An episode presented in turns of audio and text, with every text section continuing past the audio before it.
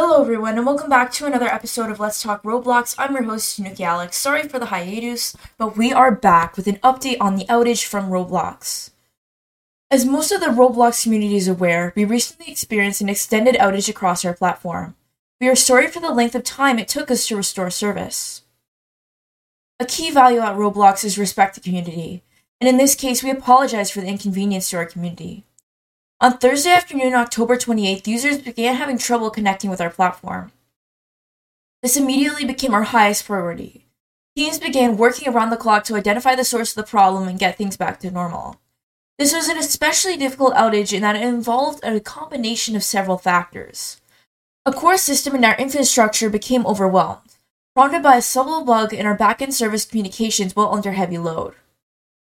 This was not due to peak in any external traffic or any particular experience.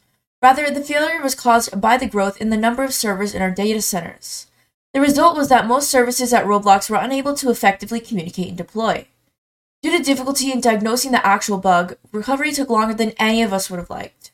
Upon successfully identifying the root cause, we were able to resolve the issue through performance tuning, reconfiguration, and scaling back of some load we're able to fully restore the service this afternoon.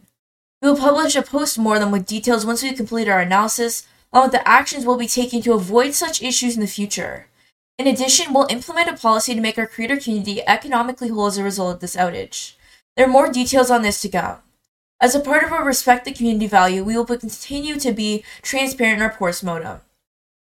To the best of our knowledge, there has been no loss in player persistence data, and your Roblox experience should be fully back to normal. They can always contact Roblox support team if you experience any hiccups during now or in the future. They are grateful for the patience and support of our players, developers, and partners during this time. So you're probably wondering, but why did Roblox go down for three days? According to CEO David Baszucki, it was a combination of a core system and our infrastructure became overwhelmed, prompted by a subtle bug in our backend service communications.